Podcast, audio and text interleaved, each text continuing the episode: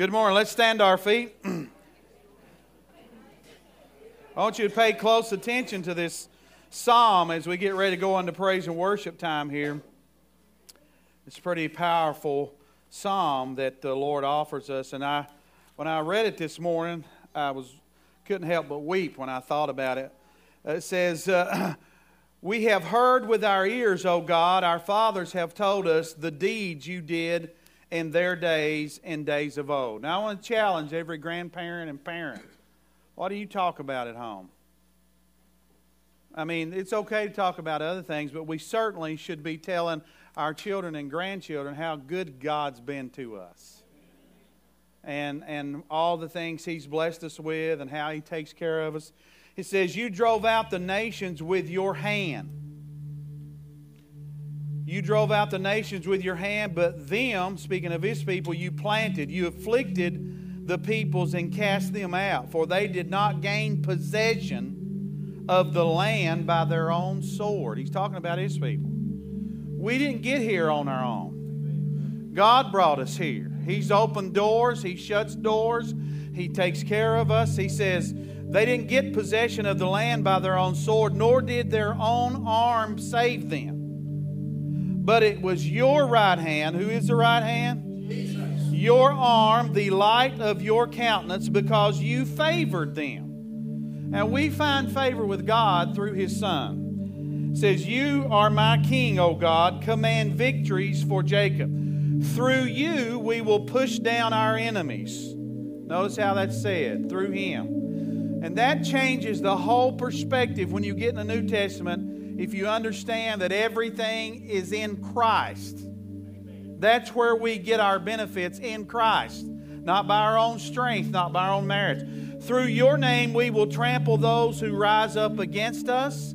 For I will not trust in my bow, right?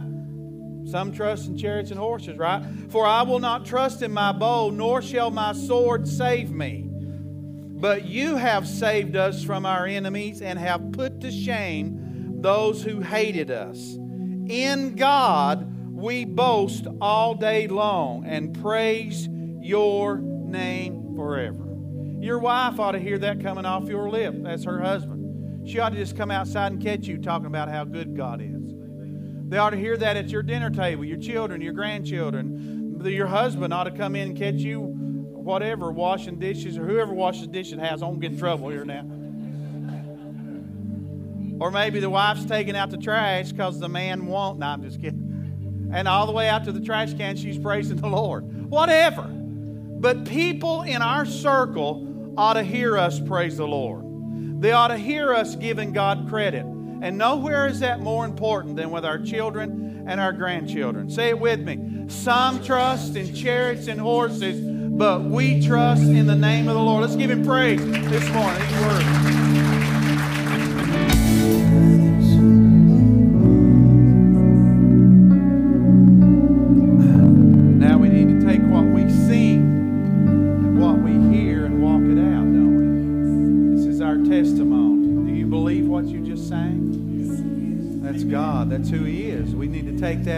It out. Amen. When we walk out of these doors. Faith comes by hearing and hearing of the Word of God. The Bible doesn't say that about anything else. It doesn't. Faith don't come from a good story. The Bible said it don't even come from a miracle. Faith comes from hearing the Word of God. Even when those people in their moment were needing something from Jesus, they had to believe what he was saying. That's how they got it. Just in that moment. She said, Yeah, but the dogs. That was belief, right? And she proved her belief, the other lady did, by touching the hem of his garment, right? Over and over. We see people taking Jesus at his word. Faith comes by hearing and hearing of the word of God. If your faith is not where it needs to be, or if it's not growing, that's the problem. And you can, we, we should be the most, this generation should be full of faith more than any generation before us. Some said, yeah, but we don't see the lepers getting clean. That's not what the Bible said. The Bible didn't say your faith grows when you see a leopard cleansed. The Bible says your faith grows by His Word. Faith comes by hearing and hearing of the Word of God. We live in a generation now that we got Bibles everywhere. They're trying to kick the Gideons out, I know, but we got them everywhere. We got Bible on CDs. We got Bible on cassettes, if you're old enough to remember what that is. I still got some on cassette. We got Bible on apps. In other words, you can listen to it. And in fact, that's how the Bible says it. You know why I listen to the Bible so much? Because faith comes by hearing and hearing of the Word of God. And that increases our faith. You, if you're gonna, if you want to live a roller coaster existence in your Christianity, then just stay away from the Word. But if you want to grow in your faith and be stronger and stronger and stronger. The Bible says that the house of David grew stronger and the house of Saul grew weaker. That's our challenge. That the house of Saul represents the flesh in us. The house of David represents the spiritual man inside of us. We need him to get stronger and stronger, we need the flesh to be going down, down, down. You say amen? Do you trust the Lord? Do you trust him? Do you believe him? Do you take him at his word? Because the Bible teaches us heaven and earth will pass away. Everything we see is going to be gone someday. But His Word will stand forever. Amen? Say it with me again. Some trust in chariots and horses, but we trust in the name of the Lord. Give Him praise this morning. Uh, Children's Church is staying with us today. We do have the nursery next door, so if you want to go over to the nursery or take your child over there. Uh, we're going to get into a lot of stuff this morning. If you have your Bibles, turn with me to Romans chapter 5. Romans chapter 5. I want to go, we put some more of these out there. This is the prophetic word that we received on September the 26th, 2020. And this is very specific, what God said to us. And we'll use this some as we study the book of Revelation. And if we introduced that this past Wednesday, though we didn't get into chapter 1, actually, we spent some of our time in Daniel this past Wednesday. So we'll be running a lot of places. You'll get a lot of word in you if you if you listen or if you're able to come on Wednesdays. I know everybody's work schedules are different, but uh, but if you'll take time to listen to it, or if you can get, gather around the radio like the Waltons used to do and listen, or uh, or watch. I guess you can watch whatever, or if you can catch it later in the week. But this is a word uh, that I received the day America Christians were gathering in D.C., and when Jonathan Cahn, who's the Messianic Jew, probably the leader in that realm, not by choice, just the way God's worked it out, uh, broke that vessel like Jeremiah did over our nation, signifying that God had really been uh, disappointed in judgment. One of the thing, one of the words I got just a few weeks ago, and I shared with you, was uh, "There's been enough plowing." been enough plowing. We should be the most increased people in our faith because we have so much access to the Word of God. I want to read this to you one uh, again. There's some copies out there if you don't have one, if you lost yours. This is the word I received on September the 26th, 2020. America has missed its day of visitation. Therefore, she will begin to grope as men in Sodom, as the men in Sodom at Lot's door. So you know why people are so blind and crazy. God's given us the answer. The righteous will be strengthened, but the wicked will wax worse and worse. And we're seeing that, aren't we? Going forward, value will be in the things that sustain life. America has lost its way in leading the world to the throne of God. We used to be the front runner of that.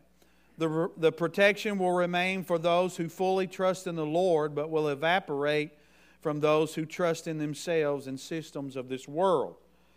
God is coming to the earth, and the earth has not made proper preparation. Soon the world will begin to shake and will start its final descent toward its appointment with its Creator. And then true justice will appear, and no one will be able to escape the appearance of God's glory and His justice. I believe, and after that, we put this, um, what do you call it? What did you say?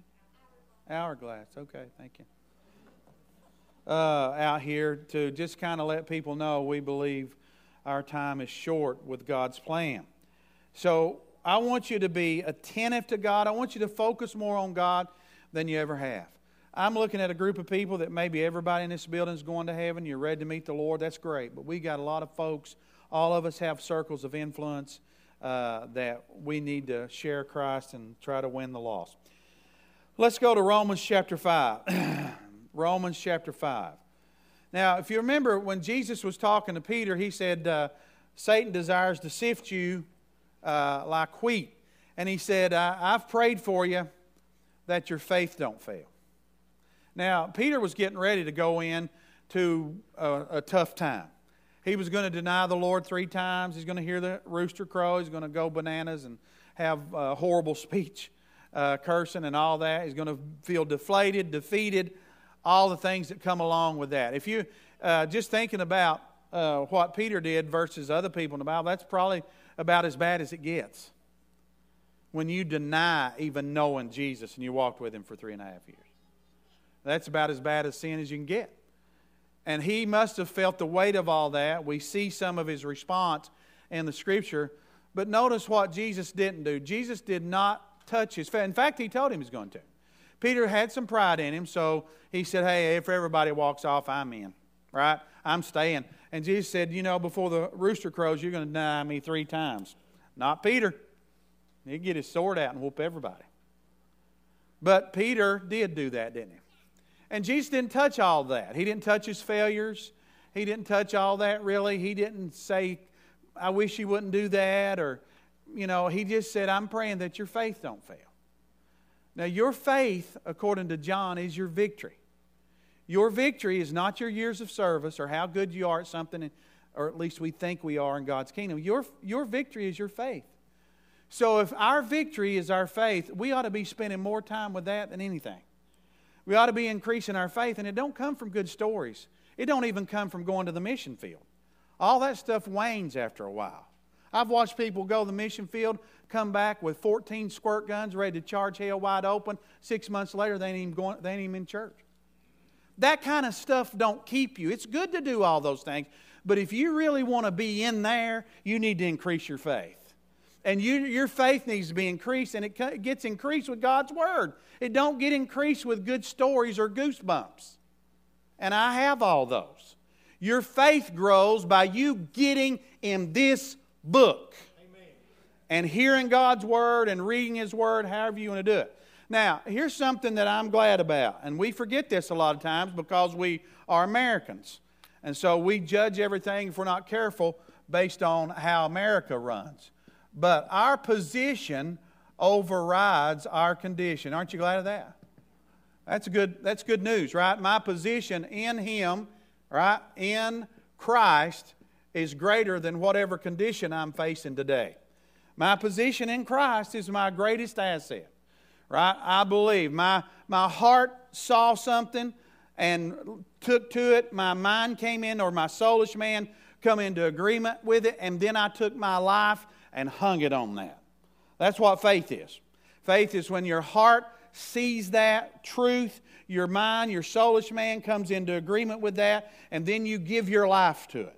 That's faith. And so our faith can grow the more we see God's word, the more we see the productivity that comes out of it. We see how God handles things. So, my position, uh, you're going to have, all of us are going to have rough spots in our road but our position is what we're clinging to. And that's what he's really going to talk about here. Look at verse 1. He says, Therefore, having been justified by faith, that's how you're justified. You're not justified because you grew up in church.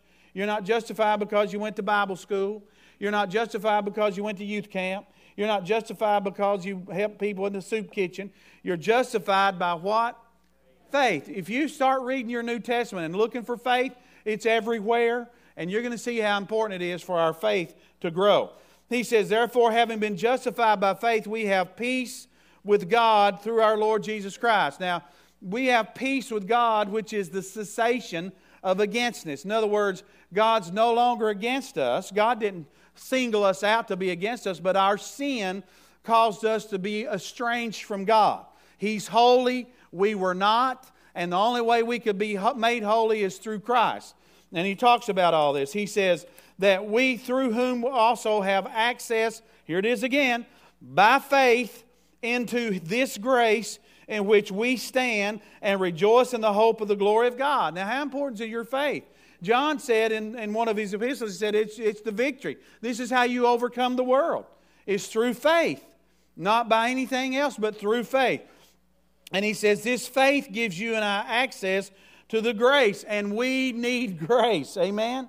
We need God's grace. We need it constantly working in our lives, in which we stand and rejoice in the hope of the glory of God. And not only that, but we also glory in tribulations. Are you excited about the battles you face? That, that when the guys got released out of jail, out of prison, they went and found their other brothers and sisters, and the Bible said they were rejoicing that they were counted worthy to, to suffer on behalf of Christ. Look what it does. It says, And not only this, we glory in tribulations, knowing that tribulation produces perseverance, and perseverance produces character, and character, hope. Now, this word perseverance is the same word I use a lot. It is this Greek word, hupomone. That's, that's the Greek word that we translate, and we'll go over to James real quick. It's the Greek word that we translate sometimes patience, endurance, faithful. Those are all translations of this word when we try to bring it over to English. Let's go to James chapter 1 and let's look at this word again. This is a familiar place where I've really brought it out a lot over the years. Says uh, in James chapter 1, verse 2, he says, my brethren, count it all joy. And it's the same attitude. You see that? He says, We rejoice, we glory in tribulation in Romans 5. And then James, a different author, saying the same thing, he says, We count it all joy when you fall into various trials. He says, Knowing that the testing of your faith produces patience. It's the same Greek word, hupomone, as we just read in Romans. Now, there's a Jesus tells us to not enter into temptation, right? he says, pray that you don't enter. Here he says, rejoice when you fall. The difference is between entering and falling. When we enter into temptation, we make a conscious decision to go into it. When we fall into temptation, it's something out of our control. And so he says, knowing that the testing of your faith produces hupomone but let hupomone have its perfect work, that you may be perfect, complete, and lacking nothing. So, this Greek word, hupomone, and we've used all these words to describe it uh, in the English because sometimes we struggle bringing a word over from Greek or Hebrew. But the best, and you've heard me say this before, the best full meaning of this is consistency. Now, ask yourself are you consistent in your Christian walk? Do you have a consistency? I'm not saying perfection. None of us are going to be perfect. But are you consistent? Do you have a consistent time where you get in God's Word? Do you have a consistent uh, time to pray? Are you consistent with God with your checkbook? Are you just hit and miss? Whatever, right? So, consistency is what God is calling for here. And He's saying these trials, these tribulations, bring out consistency in us. Perseverance is a good word in Romans 5 because that suggests consistency. Somebody who is consistent. This past uh, weekend, yesterday, I watched uh, some, oh, some real footage from Vietnam for a couple of hours. And I watched how these guys took care of one another and were in such horrible situations and how they were bragging on certain guys who wouldn't leave somebody else behind, and some of them it cost them their own lives. It was raw. Some of it was raw, real footage, and some of the guys that had survived was talking about all this, how they had such respect for some of the men they served with because of how they treated others and how they wouldn't leave anybody behind. They were consistent. They stayed there no matter what, no matter what it cost them. Are you in with Christ no matter what it costs you? Though some of your family may walk away, it may cost you your job, whatever. Are you that? How deep in are you? Are you married to Him? Are you married to Him? Is He your groom? Are you His bride? Are you all in? And, that, and, and that's, that's consistency, not perfection. None of us are perfect. The guy behind this pulpit's not perfect. Nobody I'm preaching to is perfect. If you are, raise your hand. And then we're going to write liar on top of your forehead. None of us are perfect, but we can all be consistent. Listen, when I played ball in high school and college, we had some guys that could not endure very well. They finished, but they, they were always way behind, right? They would run, they just couldn't get there, they couldn't get there on time. And later, when I grew up, I asked one of the coaches, I said, How did so and so always get across the, the line in time and he way back behind all of them? He said, Because I had the stopwatch. He said, I determined. You get it? Did you get what I just said? Okay. I said, I get it. you know, I get it. But, but at least they endured, right? Endurance is, is, is something we can all do. You may not finish first in the marathon, but you can finish. You may not finish first in everything, but you can at least finish. And that's what God's after. He's after people who are consistent and endure. And so this is what he says knowing that the testing of your faith in James produces consistency. Let's read it like that. But let consistency have its perfect work. Be consistent. That's what God's after. And, and the more consistent you are in His Word and with honoring Him and, and, and prayer, that, then you will have less and less of a roller coaster ride in your spiritual experience. Then he says, let's go back to Romans. It says the same thing in verse uh, 3. He says, knowing that tribulation produces consistency, and consistency produces character, and character, hope. Now, hope does not disappoint because the love of God has been poured into our hearts by the Holy Spirit who was given to us. Right? That, that the, the witness of the Holy Spirit is what makes us understand we're in right standing with God. For when we were still without strength, this is why we were lost, in due time Christ died for the ungodly. For scarcely for a righteous man will one die, but perhaps for a good man someone would even dare to die. But God demonstrates his own love toward us that while we were still sinners, Christ died for us. Let me tell you something. You didn't get saved. You didn't come to Christ. You didn't get redeemed, born again, whatever you want to call it, by your own strength. God, there was no way out for us. We, and, and it's more than just God being fickle. Well, God could have set it up a different way. No, you, we, and, and we're never going to fully understand this until we get to heaven. God is so holy, we've never come in contact other than when His Spirit moves a little bit we, we've never come in contact with anybody as holy as God is. And so when we step into that realm, our existence, apart from being clothed in the righteousness of Christ, we wouldn't even survive. I don't think we uh, fully understand what's going on here. So we were without strength. Our righteousness was as filthy rags. And some of these people that we read about in the Bible lived better lives than some of us do by a certain earthly standard, right? They kept the law, they tied their salt, everything. They were all in, many of them. But they still needed a set of new clothes in their closet.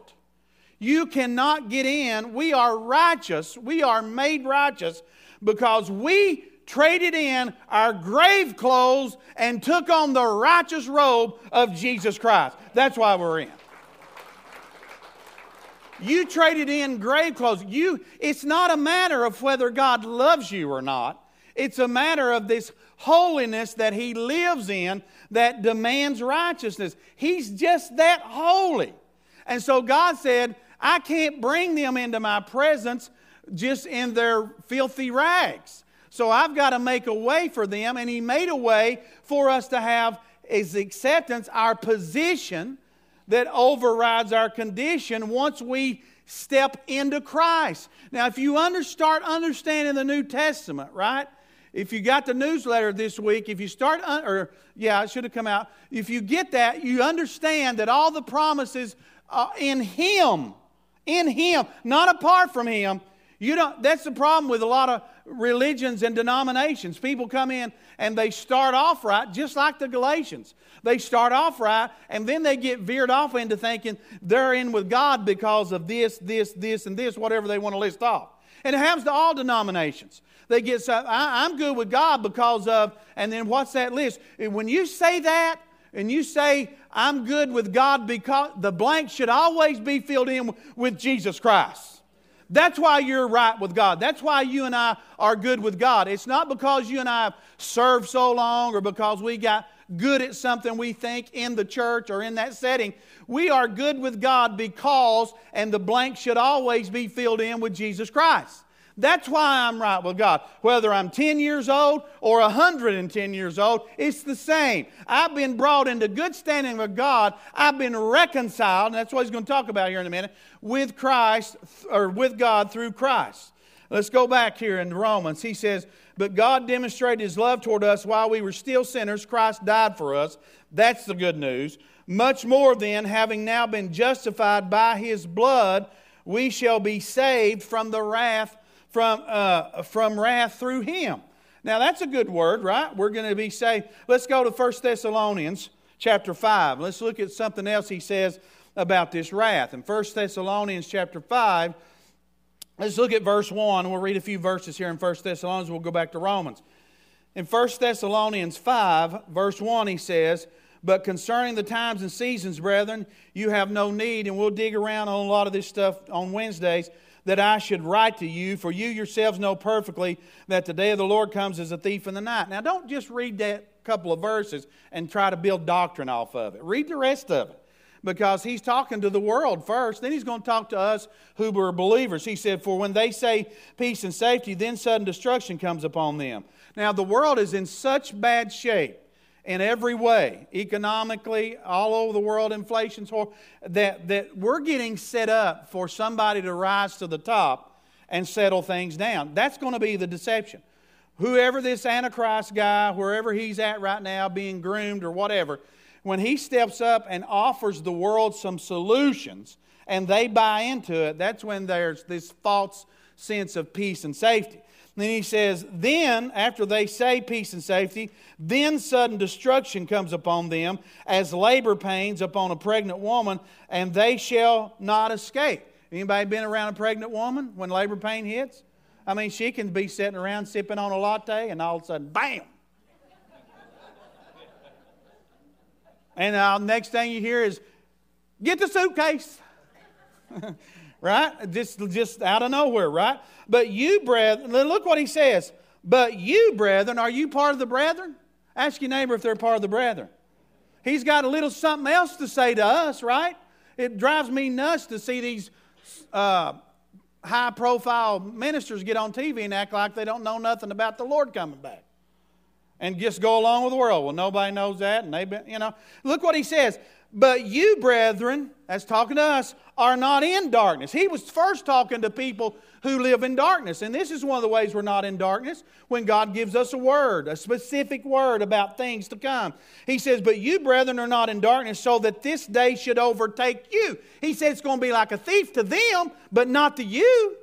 Right? He said, This don't overtake you as a thief, for you are all sons of light and sons of the day. We are not of the night nor darkness, therefore let us not sleep, but let us watch and be sober. For those who sleep, sleep at night, and those who get drunk are drunk at night. But let us of the day be sober, putting on the breastplate of faith and love and helmet of hope for salvation.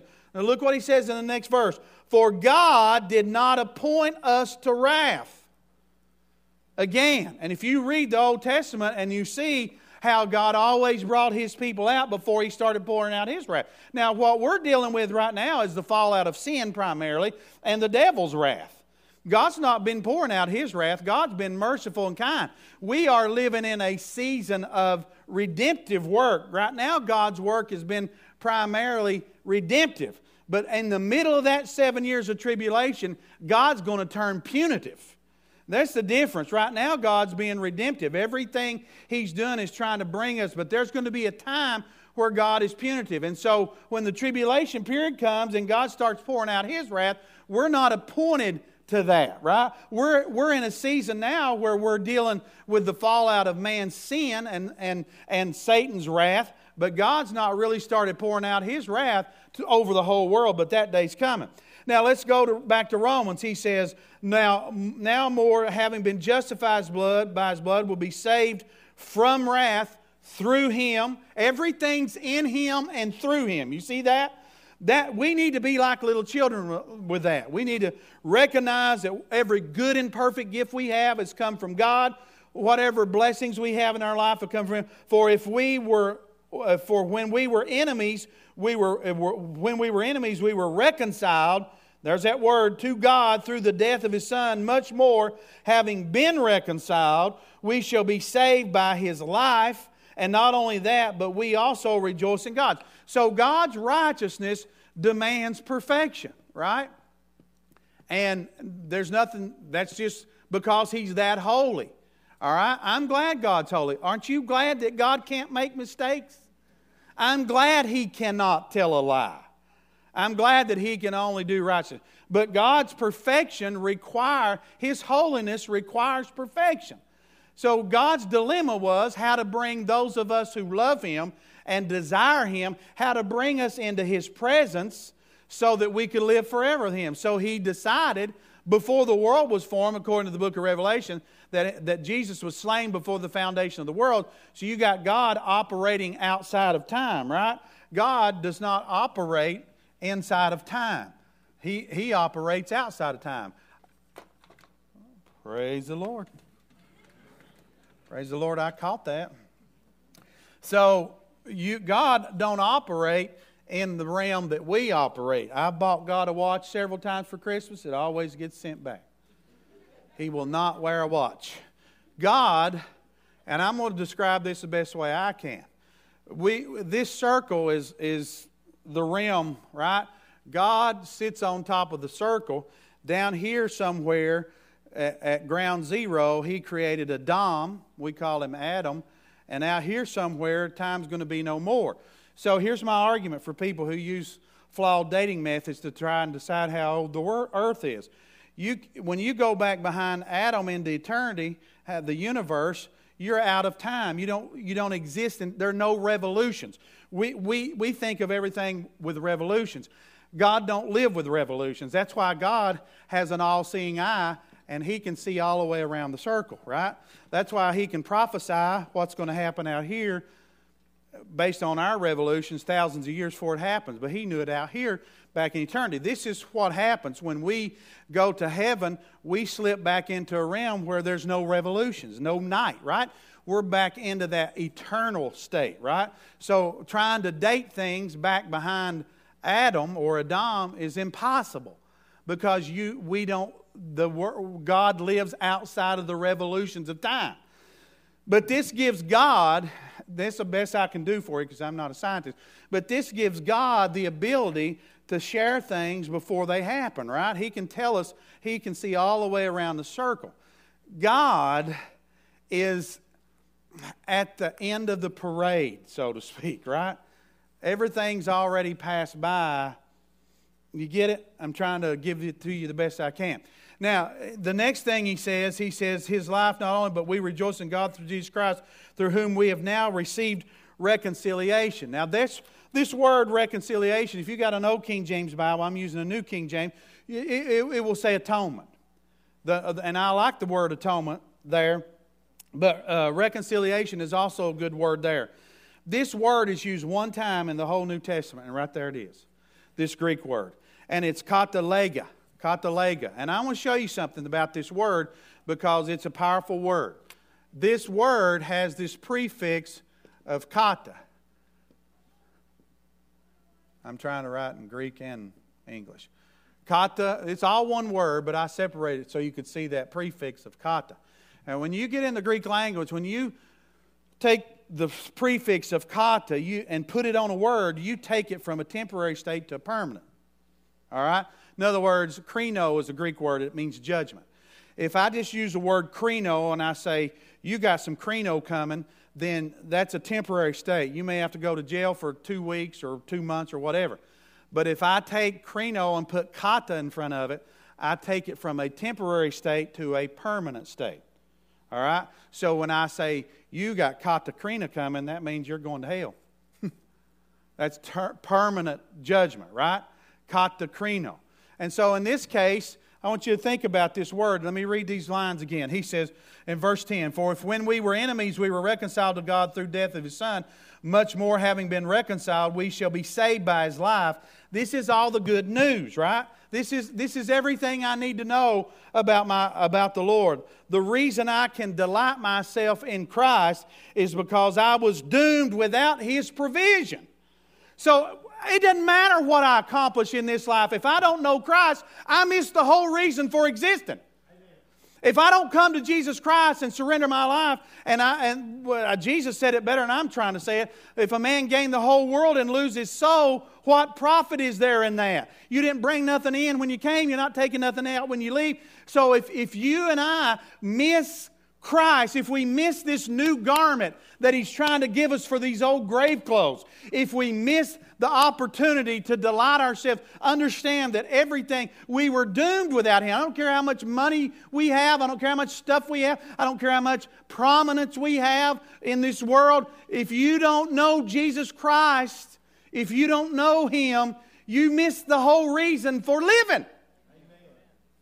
And so, God, think about this. I use this and I could preach a whole sermon, but let me just briefly mention this.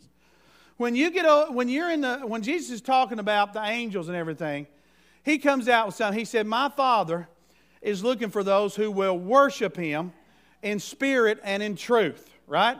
Truth is, uh, we know, is Christ and the Word. They're one and the same. Spirit is being born again, having the Holy Spirit. We understand that. But that's an interesting statement for him to say. He didn't say anything like we might have thought he would have said, being Americans. We might have thought God is looking for people that will really work hard for him, people that will do this or do that. But the Bible says he's looking for those who will worship him in spirit and in truth. The word worship comes from a contraction of two words, worth and ship. Now, what have I been saying this whole service, even with the psalm I read? You need to ship God worth for everything. That, that's what worship's about. It's about shipping God worth. That's why in the, in the scripture, listening to the word, praying, singing, shouting, whatever, that's all part of worship. Giving is part of worship. It was all considered a part of worship because when you do those things, you ship God worth. Why would we ship God worth? Because we place value on Him. That's why you're here this morning. You place value on Him. And whatever you place value on, you want to ship it worth. And so that's what God's looking for. God is looking for people who will worship Him in spirit and in truth. Now, God, if you can have this, God, uh, Michael and Gabriel stayed with God. The Bible tells us two thirds of the angels stayed, one third went with Satan. Everything we can read from Ezekiel and other places, it looks like Satan was the archangel who was in charge of worship. And so, if you can have it, God created us to replace his worship team. Satan he lost his worshipers.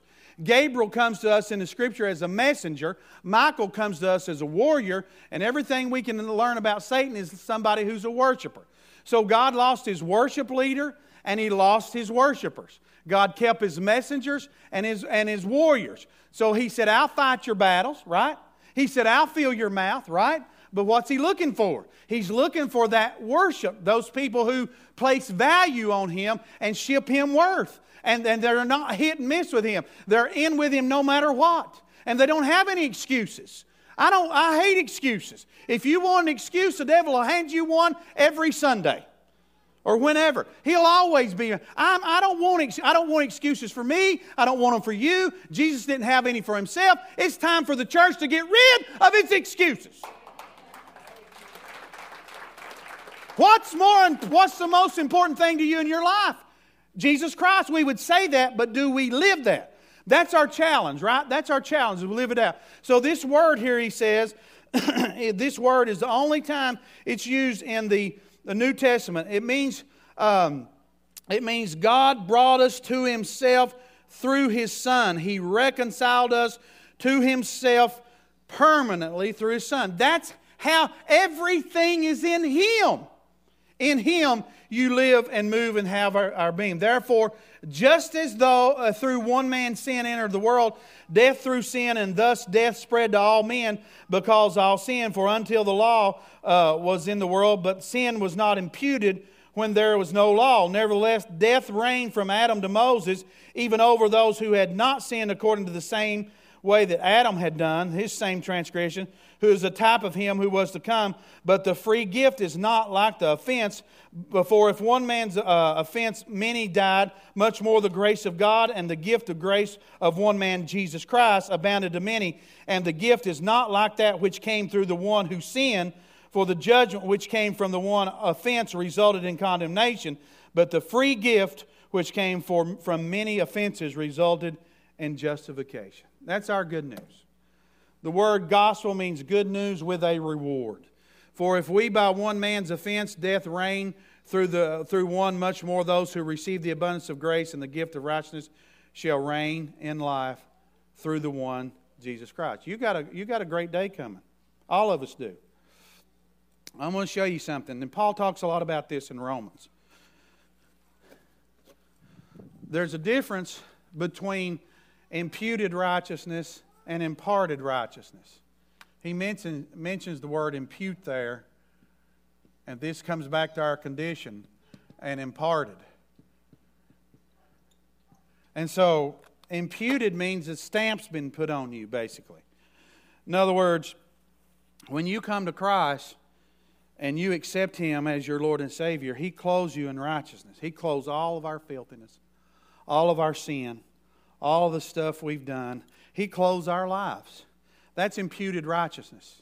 You didn't earn it, you just believed, and He clothed you. Now, when God looks at you and I, He sees us clothed in Christ, right? Now, the journey from here to when God calls you and I home or till the Lord comes back is about this imputed righteousness. Paul uses both these words in Romans imputed and imparted. The difference is they don't mean the same thing. Imputed is something we've been clothed with, stamped with, right? Sealed with. Now, this righteousness that he's clothed me with, he desires for it to be worked in the fabric of who I am. That's imparted. So, this righteousness, while I'm getting it imparted, I'm also imputed or clothed with it this is God's design for you and I. That the, the more we get in His Word, the more we follow Him, that this righteousness gets imputed and starts flooding into the regions of our life. I'm going to close here in just a moment, but here's what the design of the Holy Spirit is. We, we've, we've got all kinds of things we want the Holy Spirit to do, and He does a lot of wonderful things. But His number one job is to conquer you and I. That's it.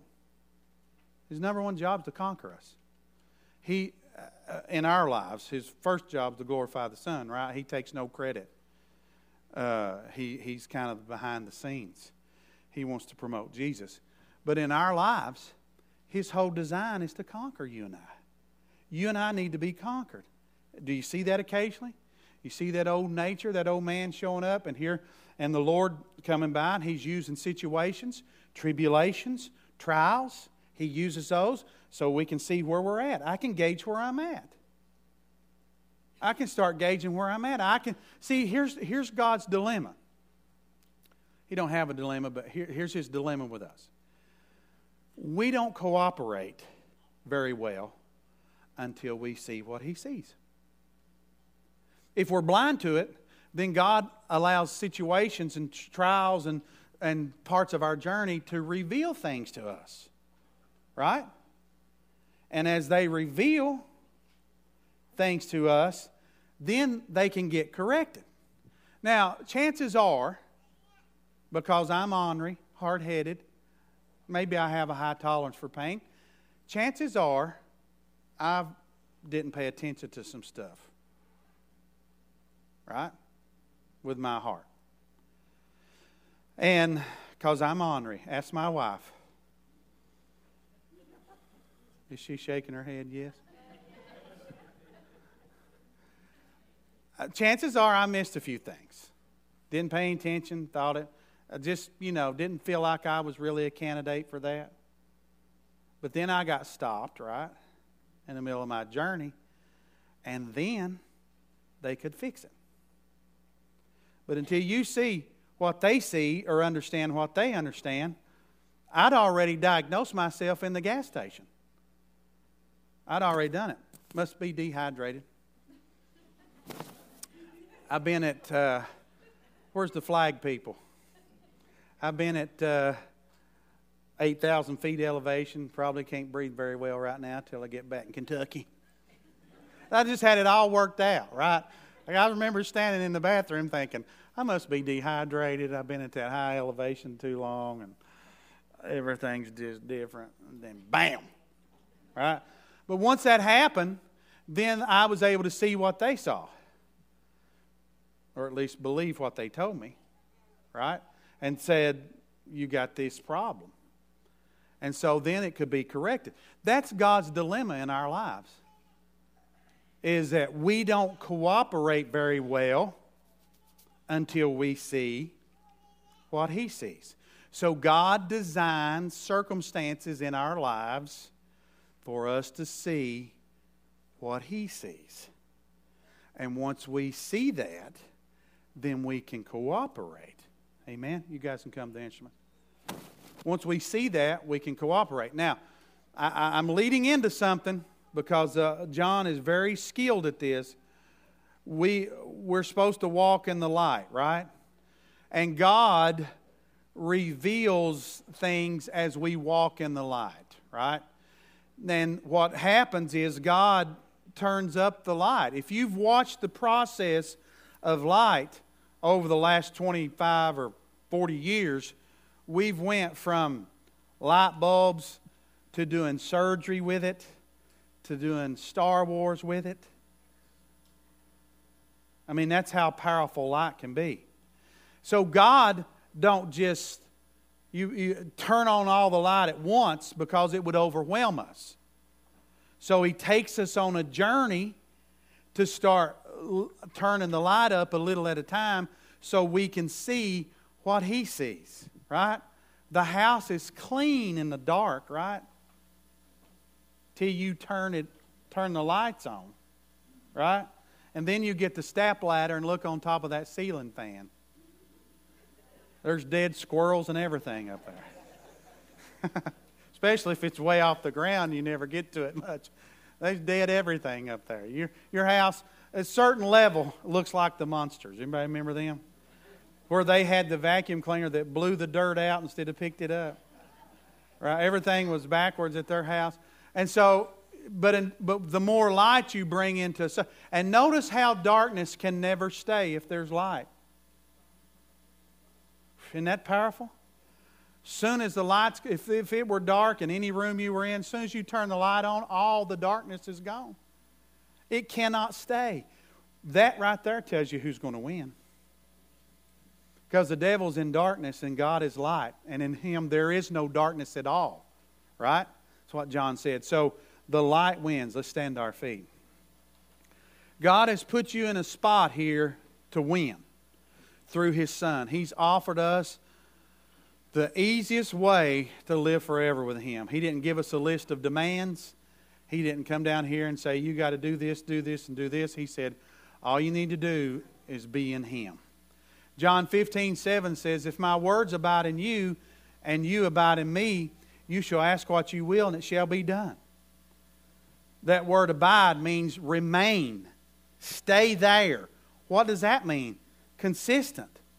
Be consistent.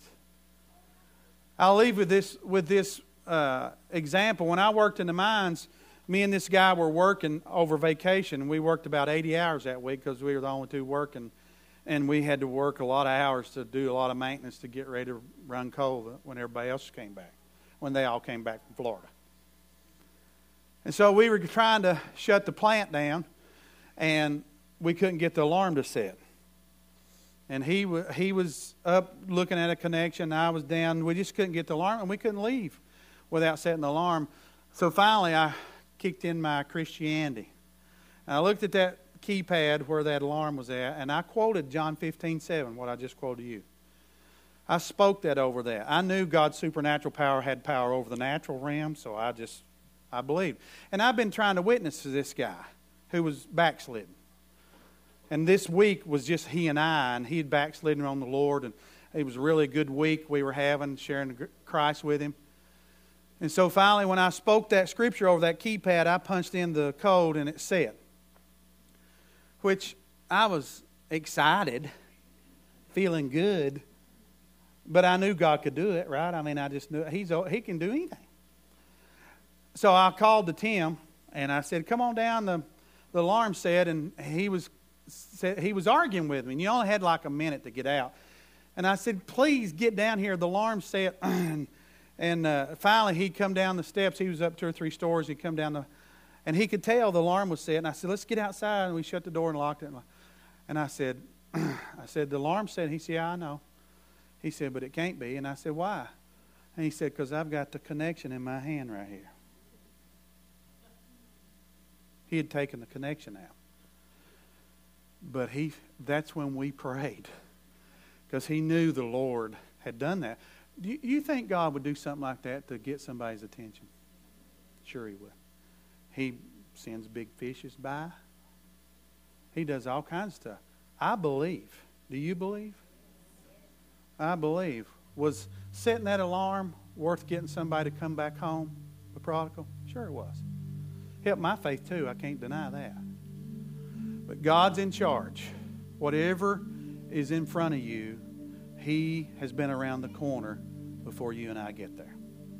Father, we thank you for this moment. We pray if there's anybody under the sound of my voice that's lost, that they would surrender their life this morning. Maybe there's somebody here that's a prodigal and they need to come home. Maybe somebody watching or listen to this podcast.